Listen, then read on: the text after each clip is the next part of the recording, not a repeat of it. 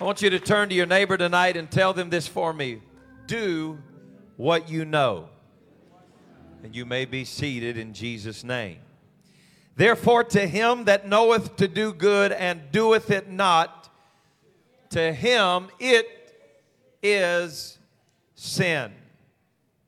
Now, I am fully aware that in this generation that we live in, there is a great hunger for knowledge. Knowledge is uh, it's very powerful. Knowledge is something that uh, we must all seek to have. I have a library that continues to grow by the day. Literally, it seems like it's growing. I, I came home, I just told you a few weeks ago about the stack of books by my bed, and I, I came in my office the other day, and my wife had taken a, a box and so kindly moved all of those from our bedroom and set them on my desk. Uh, I thank God for knowledge. Uh, but I, I, I want to tell you that uh, our search for knowledge, the apostle said, much learning hath made you mad. And I'm afraid that we are, we are so hungry to know more that we neglect to do what we know to do. And there is a certain point, I, I'm only going to preface this one time tonight. Everybody say, Pastor believes in knowledge. So I'm not going I'm not going to say it again. I believe it, but I want you to understand the context of where I'm going tonight there is there is something wrong with somebody that wants to be the smartest person in every room they walk in. And if you are living your life in rooms that you are always the smartest person, then there's an issue with your inner man. Because I don't care how long you've been serving the Lord, there's something that I can glean from you. That's the, that's the value of the body of Christ. It doesn't matter how long you've been in the church, we can glean from one another. But uh, there is something so perplexing to me that it keeps me dazed and confused. When I look at people, my mother and I were having this conversation just the other day. I've been praying a lot about it. For some reason, it's been on my heart for people that have some of the deepest revelation of the scripture that I have ever seen in my life. I'm, I'm talking about it is perplexing how deep they can walk in the Greek and in the Hebrew. Man, they can rattle it off, and they got more degrees than a thermometer. But they, they can't see the mighty God in Christ. They've got, they got a library that's bigger than anything you could imagine, and they can, they can quote scripture left and right, but they, they have overlooked what made them burn in their hearts when he spoke. The Bible said on the road to Emmaus that Jesus was speaking to these men and they were apparently disciples of his in some way. They knew him because they were talking about him, but they, they didn't know he was in his resurrected form. And the Bible said, Then opened he their understanding to the scripture, and, and they, they were kind of mesmerized, and they said, Well, no wonder our hearts burned within us when you, when you talked. And it's amazing how much knowledge they had, but there was like no revelation until he opened their understanding. And people can go to college and, and learn, get their doctorate in divinity, and spend 10 years of their lives getting a doctorate in divinity and not even know who the divine is. Are you with me? I, am talking about they can they can walk you through every Greek and Hebrew word on baptism, but not be baptized by immersion in Jesus' name.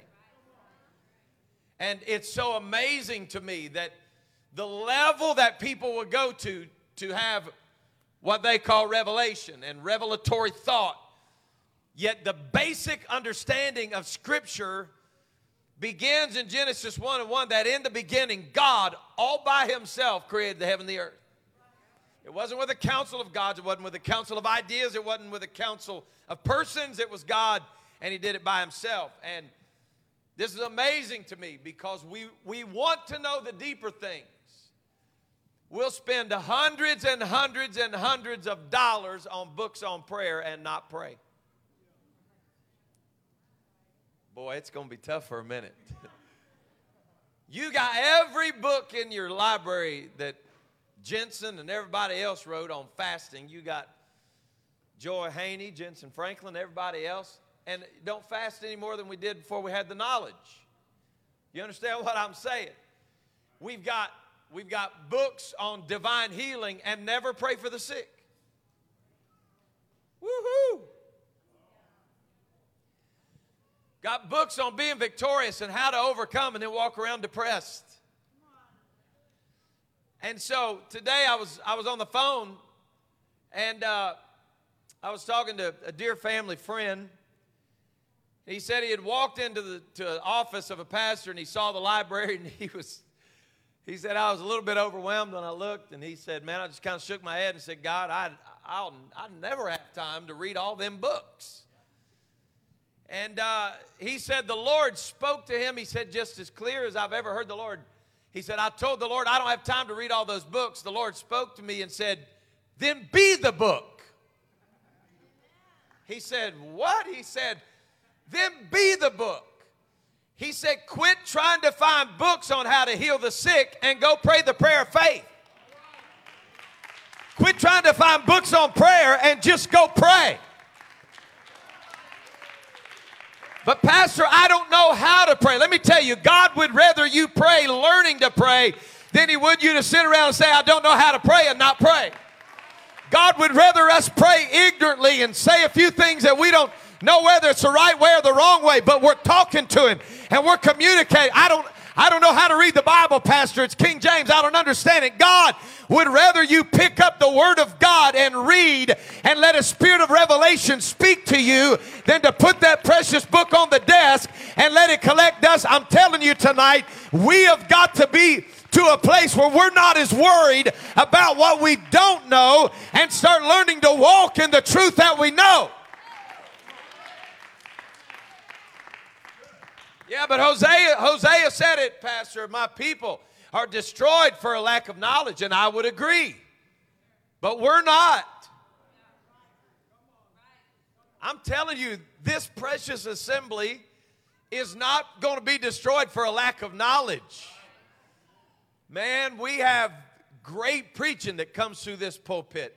God sends us some of the most incredible preaching that ears could ever hear and we are addicted to the feeling of good preaching because it inspires us. And we would rather be inspired by preaching than we would to activate that. I love, love, love to hear stories about how people are won to the Lord. I love that. I love, I love to hear Brother Cornwell talk about the thousands of Bible studies that he's taught. He's well over it now. 10, 10 15 years ago, he had personally taught 10,000 home Bible studies. I love that. But you know what? I can stand around and say, How in the world did he get all that knowledge? Or I can get online and go to the bookstore and get exploring God's Word and take it home and get the teacher's manual and open it up and get a chart and start teaching people from Genesis to Revelation, the power of the Word of God. Let me tell you, by the time you teach 13 weeks of Bible study, you know how to teach one. And you just think it's exhilarating to hear preaching. Let me tell you what's exhilarating. It's exhilarating to stand in the altar with somebody that you've invited and that you've taught the Word of God, and they raise their hands and tears start streaming down their face, and they repent of their sins, and God fills them with the baptism of the Holy Ghost. There is nothing more powerful than seeing a soul transformed by the power of Jesus' name. And so, we live in an age right now where we are extremely caught up in sins of commission. I mean, if you sit down with Christians for very long, they're going to start talking about the month of June and Pride Month, and oh, we got all this going on, and men marrying men, and women marrying women. It's just on and on and on. And you know what? You'd have to be a fool to think that anybody in their right mind and full of the Holy Ghost thinks that's okay. Don't misunderstand what I'm saying right now. But we spend so much time bantering back and forth, we kind of tee each other up. You know what I'm saying? We like to say the things that are talking points that we tee one another up. Oh, you got that right. I can't believe anybody would live like I can't believe that somebody would let their genitals be mutilated. I can't either. I really can't. And, these are all these crazy things that people are doing. It's insane. But I'm going to tell you what else I can't imagine. I can't imagine somebody knowing that there is one Lord, one faith, one baptism, and not being baptized in Jesus' name. We're so concerned about what the world is doing, and I believe the Lord is concerned with what the church is not doing.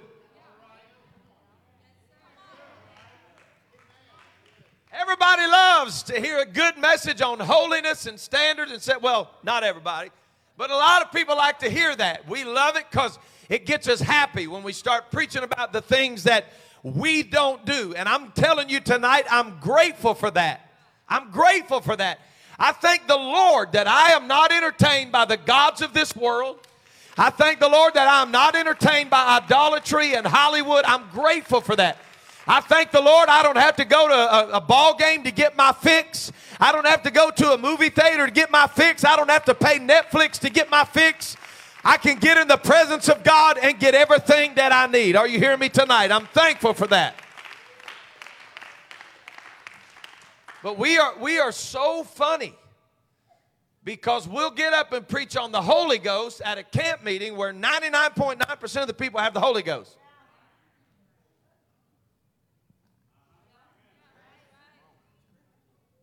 Preach on baptism to a room that everybody has been baptized. Because we we love that. We we're excited about that. And if we ever stop getting excited about it, I'm scared. I mean, Acts 2:38 ought to rock a church anytime and make it stand on its head. There's nothing like this glorious salvation message.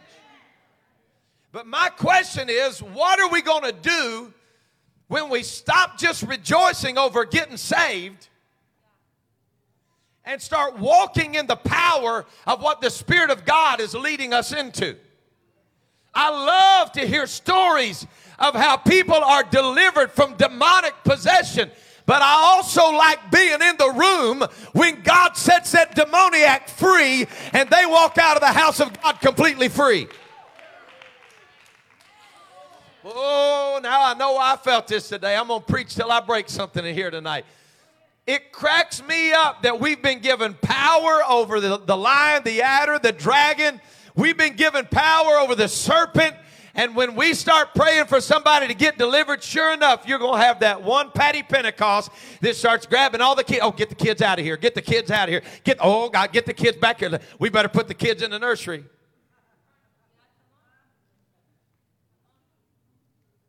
Know, I want my kids to know, like, we're not subject to that. I want my kids to know when that's happening, you better be full of the Holy Ghost. Come on, I'm, I'm going to preach it till it breaks tonight. I want my kids to know in an apostolic atmosphere that when you tell a devil to go, that devil's got to go, and we're not going to argue with it, and we're not going to ask his name, and we're not going to spend six hours begging it. In the name of Jesus, we're going to tell that devil, you get out of here and go in Jesus' name.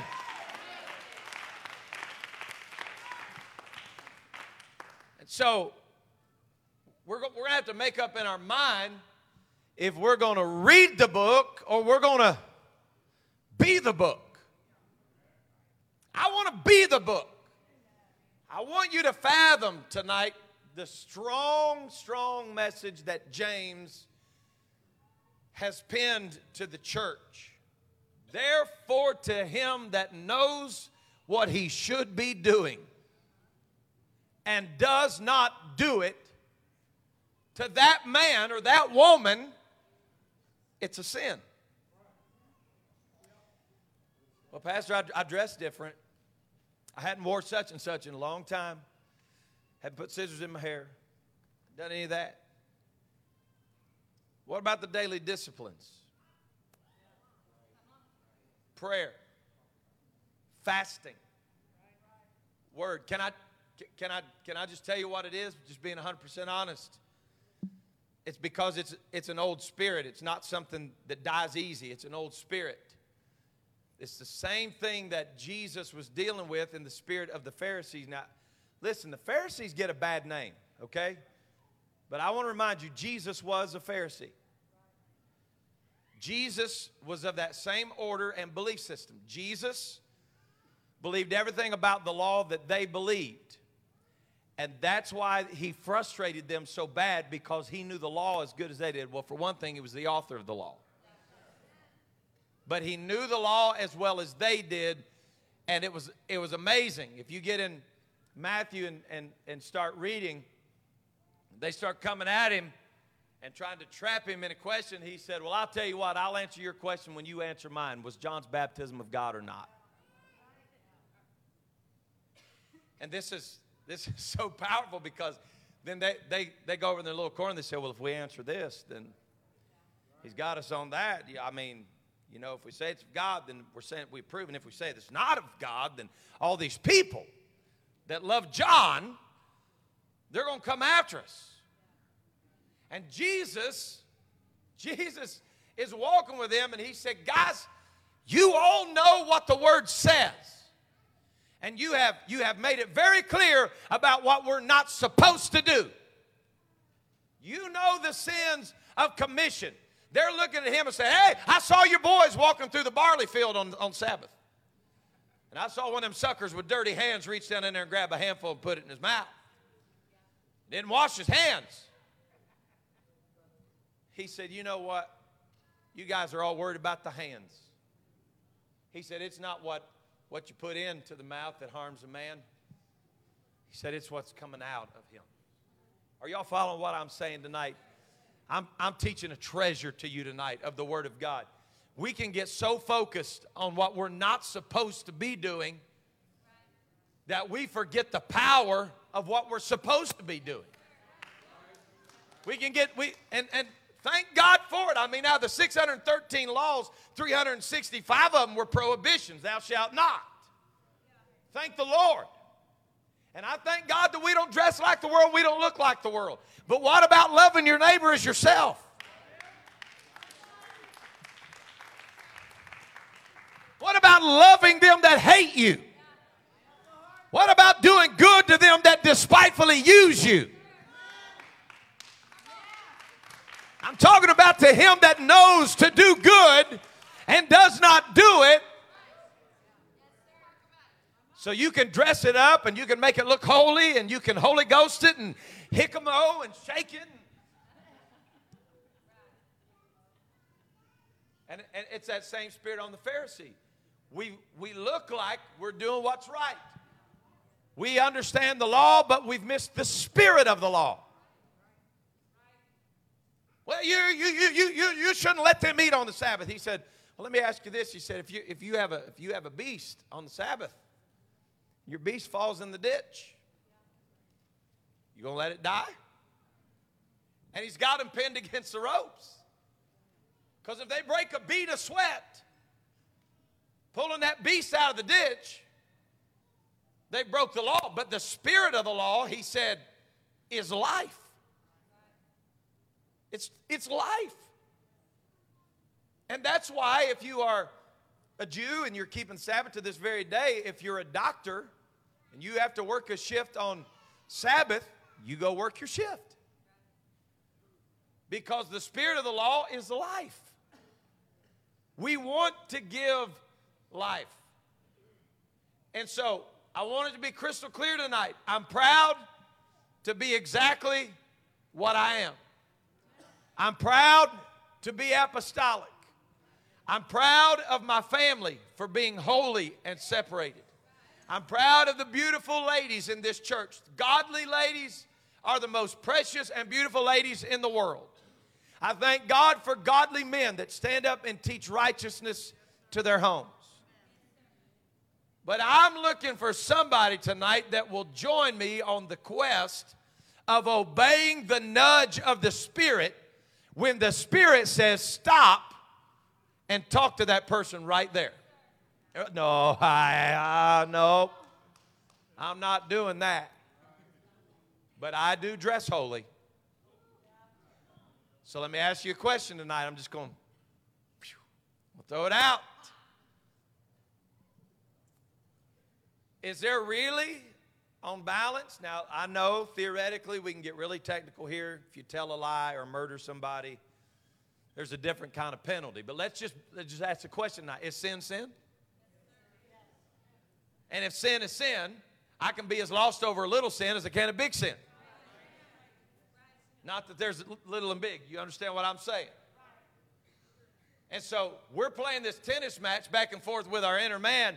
Well, which sin is worse? At least I don't dress like they do.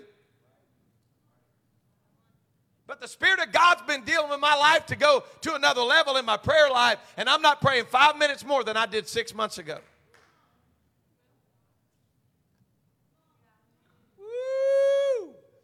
Y'all can be seated. I want to tell you tonight that fear is paralyzing the church of Jesus Christ. Fear of the Spirit's conviction, fear of having to change, fear of persecution, fear of submission, fear of surrendering our total will to God, fear of owning our sins and admitting they belong to us. Fear of confessing our sins, fear of losing control.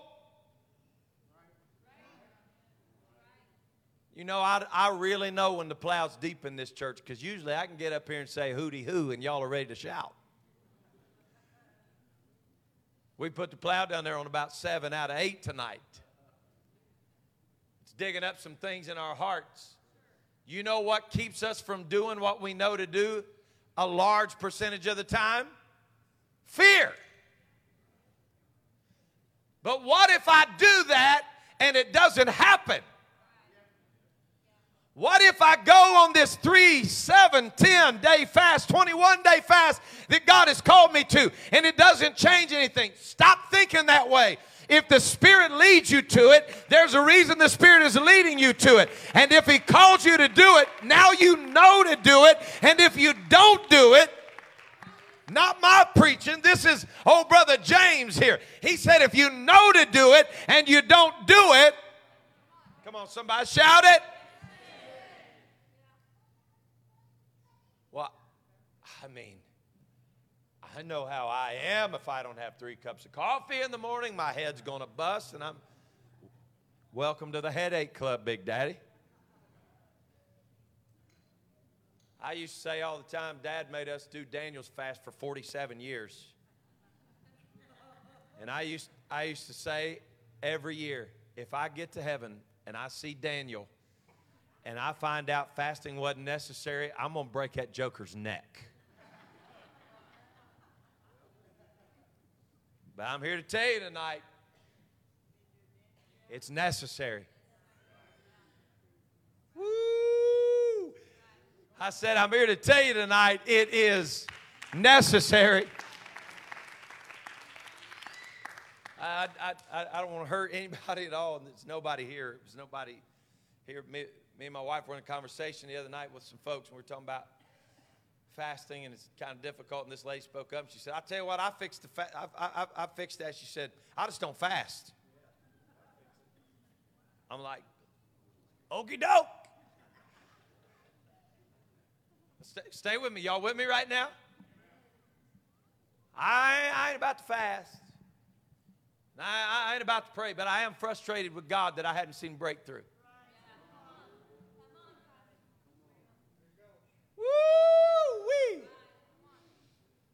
Waiting on this thing to break loose. You know what our greatest fear is today? If there's one fear in my mind that's pressing the church, it's standing up to the infallibility of the Word of God. Now, you can get uncomfortable if you want to, but I'm telling you, we are, fr- we are scared to death in the face of cultural opposition to stand up and openly declare and live that the Word of God is 100% infallible. No ifs, ands, or buts. Like, there's nothing contradictory in it. There's, there, there's, there's nothing messed up in it. Anybody here tonight believe it's inerrant? What about the other 90% of you? And here, herein, lies, herein lies the issue. Ever learning, never coming to the knowledge of truth. You know why we don't like to say that the Word of God is inerrant and infallible? Because if we admit that the Word of God is right, then that we have to admit that somebody is wrong. I have literally sat in Bible studies with people in their homes when the light bulb came on in their head that this is truth. My wife and I were teaching a, a, home Bible study one night, and the revelation light came on the table. It's a neat moment when you see it. But it got this woman and overwhelmed her when she saw the need to be baptized in Jesus' name. She got up and ran down the hall. And my wife said, Should I go check on her? I said, Yeah, go ahead. And we just kept talking.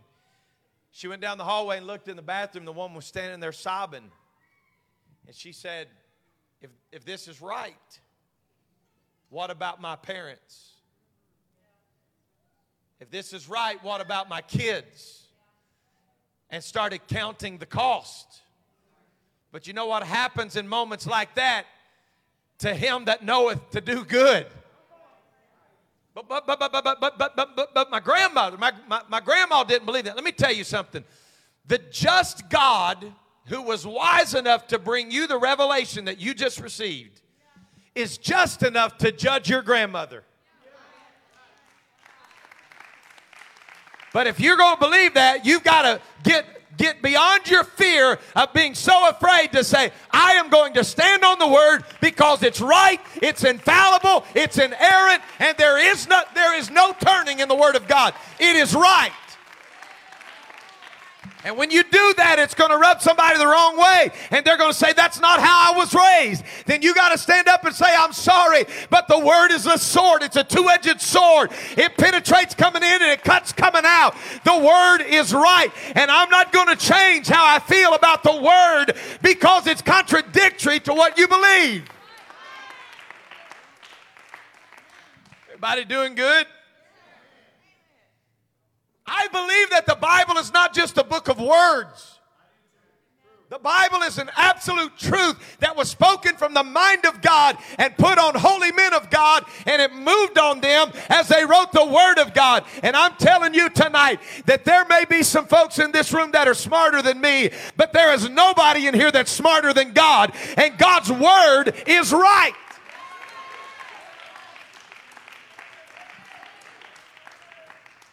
It's important, according to Luke 16, 17, it's important for us to establish that the Word of God, the Scripture, is our foundation for Christianity. Somebody shared a clip out of a book with me this week. They sent me the cover of the book and the opening quote of the book. It said Martin Luther, uh, something, I think the, the subtitle was like a world changer or something like that. And it opened it up, and the, the, the front cover inside said in these days, and it gave the date, said in these days, the church had started teaching that Christianity was not based solely on Scripture and began to teach doctrines that Jesus nor his apostles had ever heard. And it was like celebratory. Folks, look, if you've got to go outside the fullness of Scripture to prove a doctrine,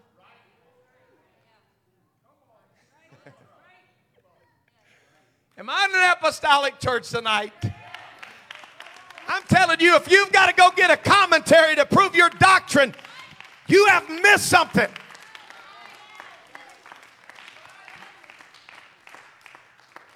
Luke 16 17, Jesus said that it's, it said it's easier for heaven and earth to pass away than for one tittle. This, that's the smallest Hebrew character.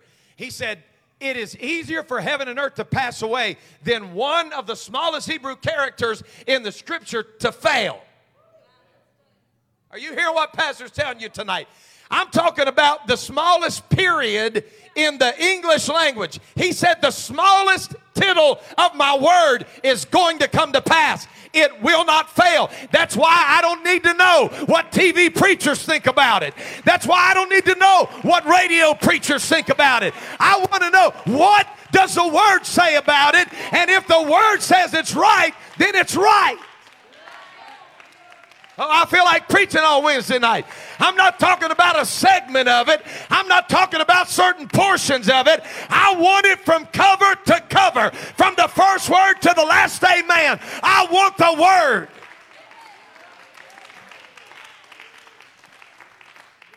In other words, don't, don't just assume.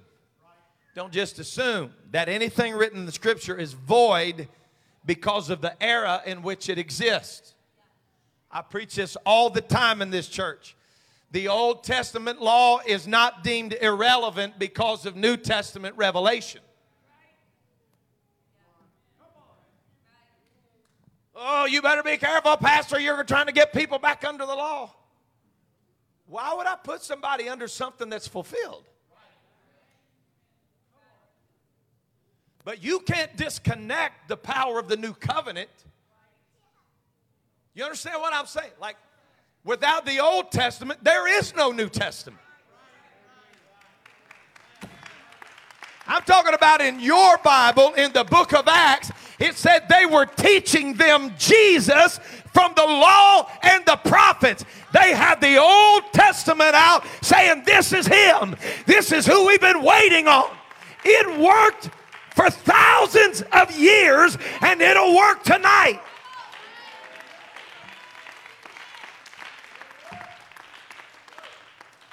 Got to believe that He is the author and He is the finisher. You got to believe that He is the fulfillment of everything in that book. There is no greater truth than knowing who God is and knowing that the Ancient of Days was revealed in the flesh of Jesus Christ and knowing that He is who He says He is and He is who His Word says He is. But understand me when I tell you tonight, it is incumbent on the body of Christ that once you become aware of who He is, I, be, I believe I like it the way G.T. Haywood said it. Everybody ought to know who Jesus is. It's not good enough for me to know that He's the fairest of 10,000 and He's the bright and morning star. I got to tell somebody who Jesus is. He is the Alpha and the Omega. He is the beginning and He is the ending. He is the firstborn of every creature. He is the Creator, and by Him were all things created that are visible and invisible.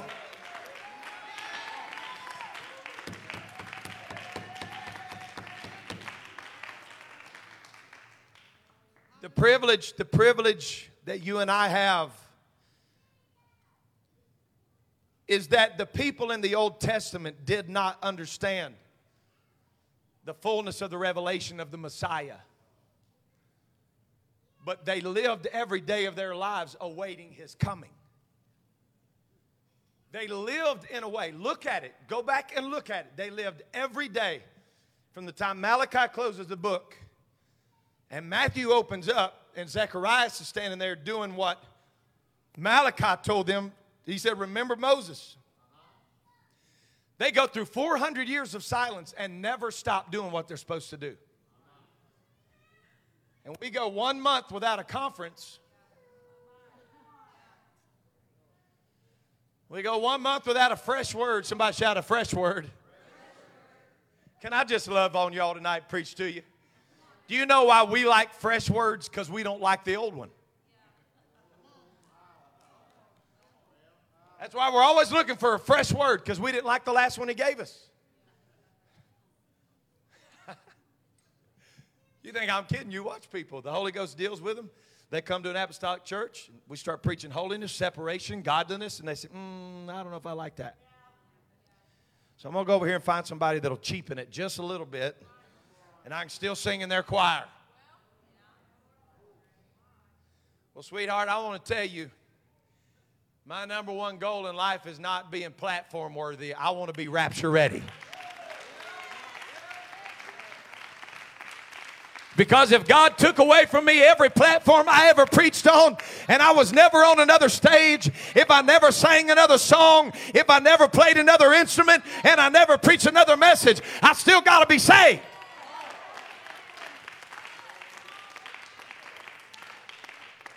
Y'all ready to go? Come on. If you're tired, I'll quit.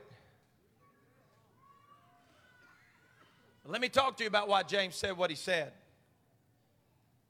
James presupposes in chapter 4 and verse 17.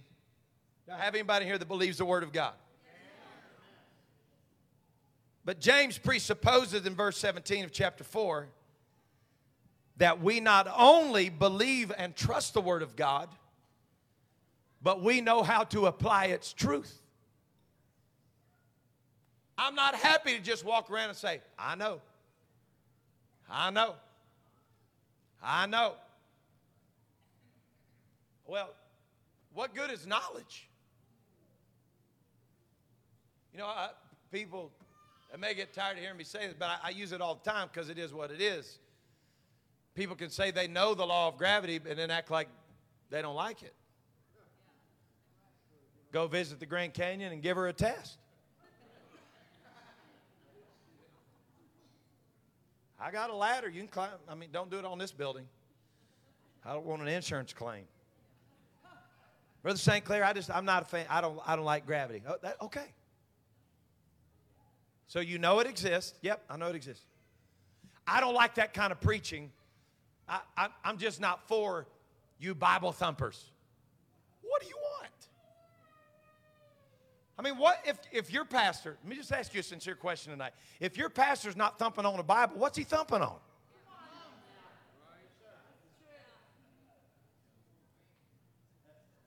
Are you one of them hellfire brimstone preachers? Well, I mean, I'm a Bible preacher. And there's hellfire and brimstone in the Bible. And it says if I if I do some things and I don't do other things, Folks, I'm, I'm going to say this tonight as kindly as I can. I don't want to sound insensitive, okay? Please. Somebody's going to go to hell, and somebody's going to go to heaven.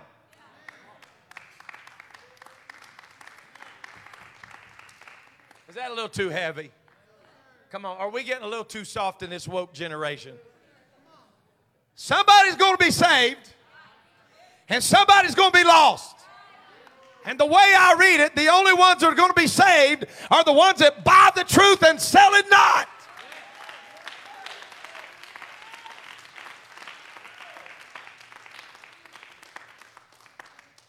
So, so we got to take the word as a whole. So we can't just jump in on 4 and 17 of James and say, well, yeah, well, well, well that's just one scripture. You know, all James 4 and 17 is doing is echoing all of James' earlier exhortation that faith without works is dead. That's what he said. He said, You're talking about showing me your faith without works. And he said, I'll show you my faith by my works. That messes with people. Well, you can't know. It's not, no, it, it is, it is about works. He said, I'll be glad to show you the faith that I've professed by the works that I do. You, you, you got to have a little something in you that don't just stand around and say, I know the word. Okay, so let's do the word. Y'all following where I'm at tonight? God's word demands action and application. Luke chapter 12 and verse number 48. I'm going to hurry tonight. Luke 12 and 48, but he that knew not and did commit things worthy of stripes shall be beaten with few stripes. For unto whomsoever, come on, y'all help me preach this right now. To whomsoever much is given. God don't require anything of me, Pastor. I'm saved. To whom much has been, there's no greater gift than salvation. If I've been given the gift of salvation, he said there's something required of me. To whomsoever much has been given. If you've been baptized in Jesus' name and you've been filled with the Holy Ghost, God expects some return on that.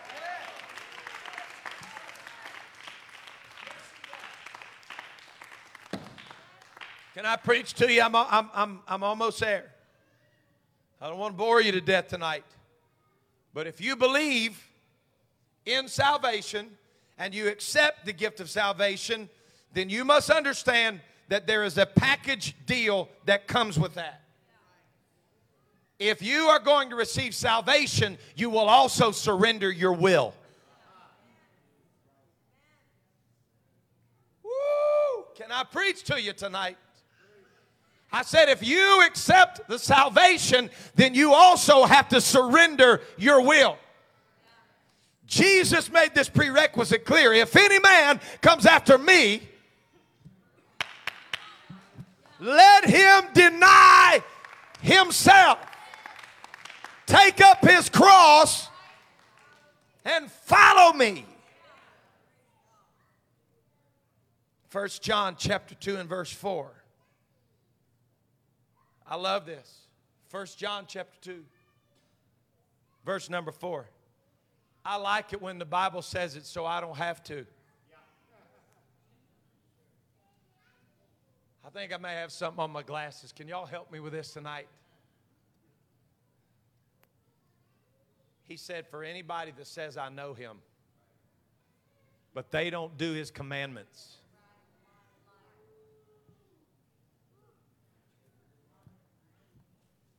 Woo, that's some hard preaching. Well, you better take it up with John. John said, if you open up your mouth and say, I know him,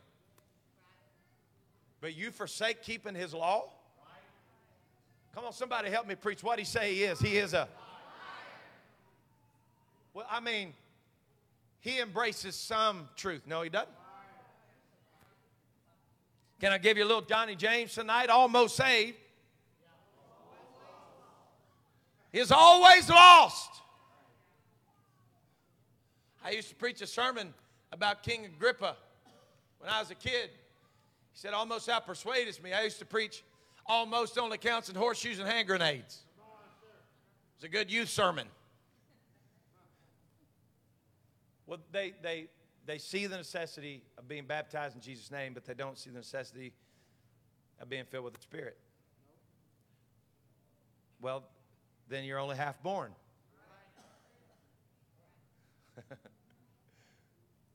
So you've been buried. I want to welcome you to new life. I've never understood people fighting the necessity of the Holy Ghost. Like they like that word necessity. Why does it have to be a necessity to have that great gift? Do you understand what I'm asking right now? Well, you think it's necessary for me to get the Holy Ghost? Who wouldn't want it? The Bible literally says that angels long to look into it. Angels can't have it God. It's a song that the angels can't sing, it's a song of the redeemed.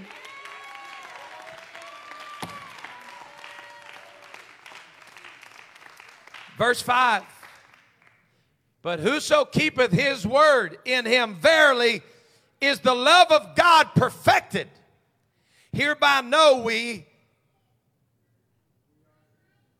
man, that we are in him. He that saith he abideth in him ought himself also to walk. Oh God.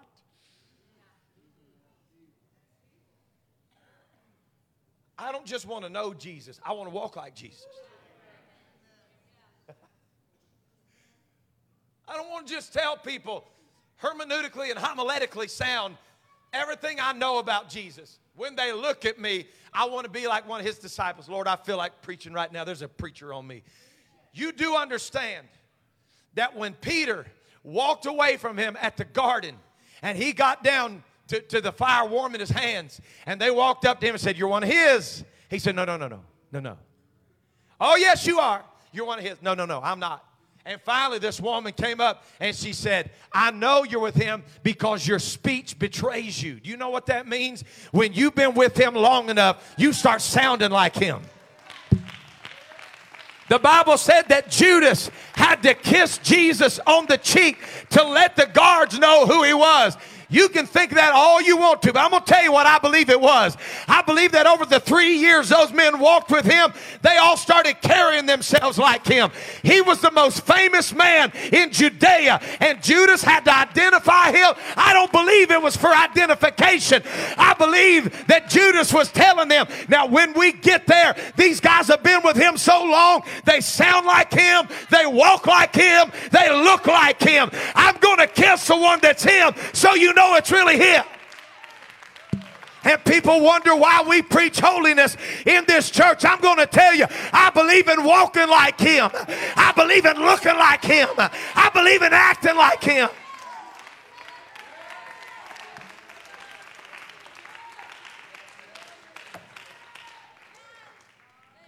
This is such a powerful statement of the Spirit's conviction in the heart of every man and woman who calls Him as broadly the statement is used their Lord and Savior.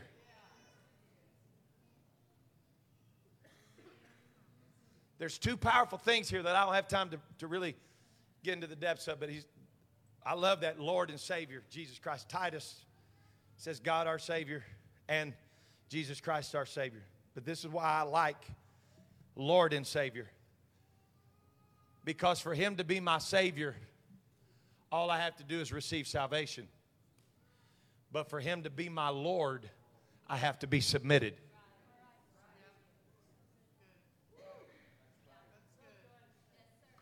So don't don't don't don't give me the flashy religious spirit. Have you accepted Jesus Christ as your Lord and Savior? Well, everybody can accept him as Savior. I mean, that's the gift. But nobody wants to accept him as Lord because that means if you tell me to dress different, I'll dress different you tell me to talk different, I'll talk different. If you tell me to quit drinking, I'll quit drinking. Woo! Can, can, I, can I finish?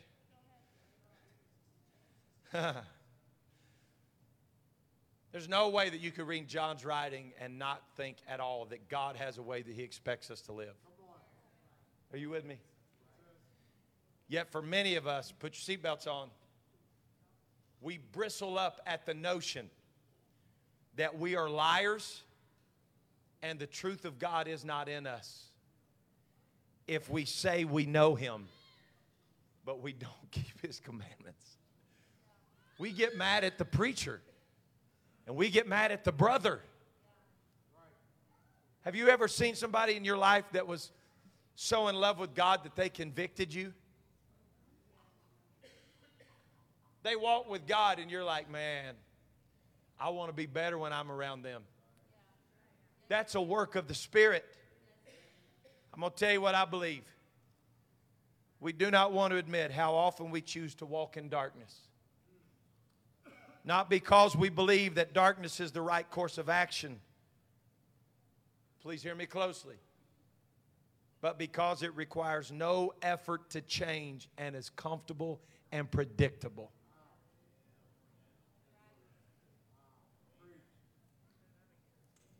Don't tell me I got to do something to be accepted. I'd rather walk on a path that's just predictable. Just do what I want to do and live how I want to live. He said, You can say you know Him, but your actions speak louder than your words. It's truly laziness in the heart of a man that feeds our fears and paralyzes us from embracing this wonderful, light, and glorious gospel, Peter said. He said, He hath called you out of darkness into Shatalobokashaya into his marvelous light. Let's go to 1 John chapter 1. quickly close. 1 John chapter 1 and verse 6. If we say that we have fellowship with him, oh God, this is so powerful. And we walk in darkness. Are y'all with Pastor tonight? We lie. Notice these words and do not the truth. To him that knoweth. Oh God. If we say that we have fellowship with him, but we walk in darkness, we lie and we don't do the truth. But if we walk in the light, oh God, help me preach this to your people tonight. If we walk in the light, as He is in the light, we have fellowship one with another. And the blood of Jesus Christ, His Son cleanseth us from all sin. If we say that we have no sin, we deceive ourselves. Here it is, John. And the truth is not in us. But if we confess our sin, He is faithful and He is just to forgive us and to cleanse us, oh God, from all unrighteousness. John is echoing the words of James. You can say you know him. You can say you love him, but you're going to have to show somebody that God has been good to you. It's one thing to know the truth, it's another thing to know the truth and do the truth. Stand. We must obey God's word, not avoid doing right things by committing the sin of omission. Because of that, we may have to endure some hardship. But James already encouraged us in James 1 and 2. I love it. When he said, Brethren, I count it all joy when I fall into diverse temptation, knowing this that the trying of your faith worketh patience. But let patience have her perfect work, that you may be perfect and entire, that you may be whole, wanting nothing. The song, I believe, is Brother Tim Spell saying, When you find He's all you have, you'll find He's all you need. You know why people always walk around wanting? Because patience is not working perfection in your life. Folks, I want everybody in this room to go to heaven with me. But there is a dark reality that hangs over my head as a pastor that not everybody who says, Lord, Lord. You know who it's going to be? It's not just going to be the ones that say, Well, I don't do that. I don't go there. I don't wear that. It's going to be the ones that know to do good. And they do it. James, preach to me, James. He said, Don't just be a hearer of the word, but be a doer also. But, Pastor, if I live my life doing the Word of God, people in this present world may not like me. And I may be contrary to them. John 15 and 18. Jesus said, he said, If the world hates you, I want you to know they hated me before they hated you. If you were of the world, hear me, church. If you were of the world, the world would love his own. But because you are not of the world, I have chosen you out of the world. Therefore, the world hateth you. He said the spirit in you and the spirit of the cosmos are always going to be contradictory. If you love the things of God, the things of this world aren't going to agree with you. I'm here to reach for somebody tonight that says, Lord, I'm thankful for every chance I hear your word, but I want to be a doer of the word. I want to do what I know.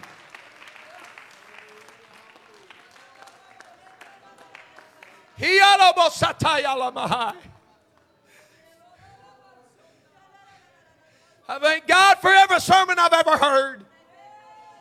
But I want to do the word. I thank God for every conference I've been to. I thank God for every time in my life I've been inspired. But I don't just want inspiration, I want activation. If you want God to work in your soul tonight, you're willing to work for Him, would you just say yes to Him tonight? Yes to His will. Yes to His way. Yes to His word. Yes, Lord. Yes. Yes. I will trust you. I will obey. When your spirit speaks to me, God, I'll agree with your spirit. Ah. Uh,